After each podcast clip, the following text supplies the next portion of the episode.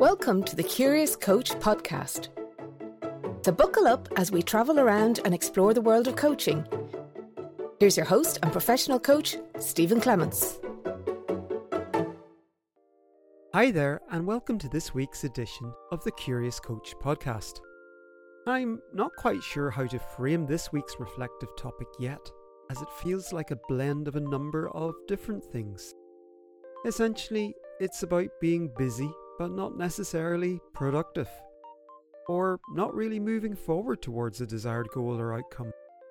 And somewhere in there, there's also something about how we put conditions on taking action that are actually a way to hold ourselves back.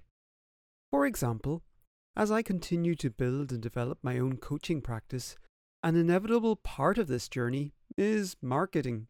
And logically, I get it starting with finding your why, identifying your niche, figuring out the value you bring, and all of that stuff. And yet, I also find myself more focused sometimes on the how or the more practical stuff. For example, I went down the rabbit hole of figuring out how to use a self hosted CRM so that I don't have to share data with third parties unless I absolutely have to. This is something I feel very strongly about so I was able to justify the time and investment on those grounds.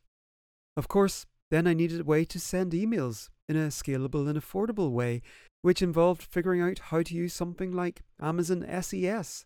And then I learned that some of my emails were ending up in people's junk folder rather than their inbox.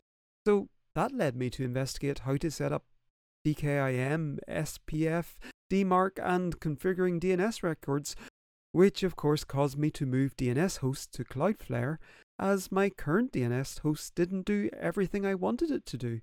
And on it goes. All of which was really interesting and totally appealed to the techie within me.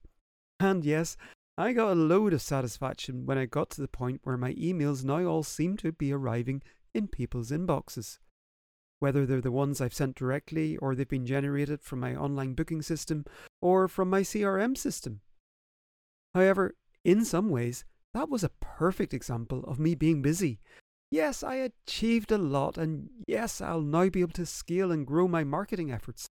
However, whilst I've been figuring out all that practical stuff out, it's been at the expense of putting time and effort into the tasks which could actually add more value to me achieving my goal all of that other potentially harder stuff about figuring out my why and my niche and starting to build and connect with that tribe. And I'm sure I'm not alone. So that's my question for you to reflect on this week. Are you being busy rather than productive when it comes to working on the things that will truly move you forward?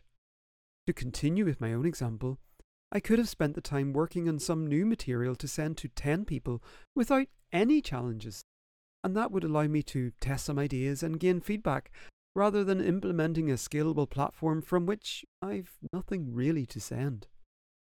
Or perhaps you want to get fit or lose weight, but you can't start yet. You have to order some new workout clothes or some new gym equipment or whatever it is that you have to do first. All of these things are just a way to keep yourself busy and distracted from actually doing the work that will really make a difference. I'd love to hear your thoughts on how you got on, so please drop me an email or leave me a comment. Of course, now that I've gotten all my technology sorted, you can also sign up to my weekly newsletter if you wish. Simply go to stephenclements.ie forward slash newsletter, and that's Stephen with a PH. And hopefully from that, you'll be able to tell if I've stopped being busy and maybe started to be productive instead. Thanks for listening, and until next time.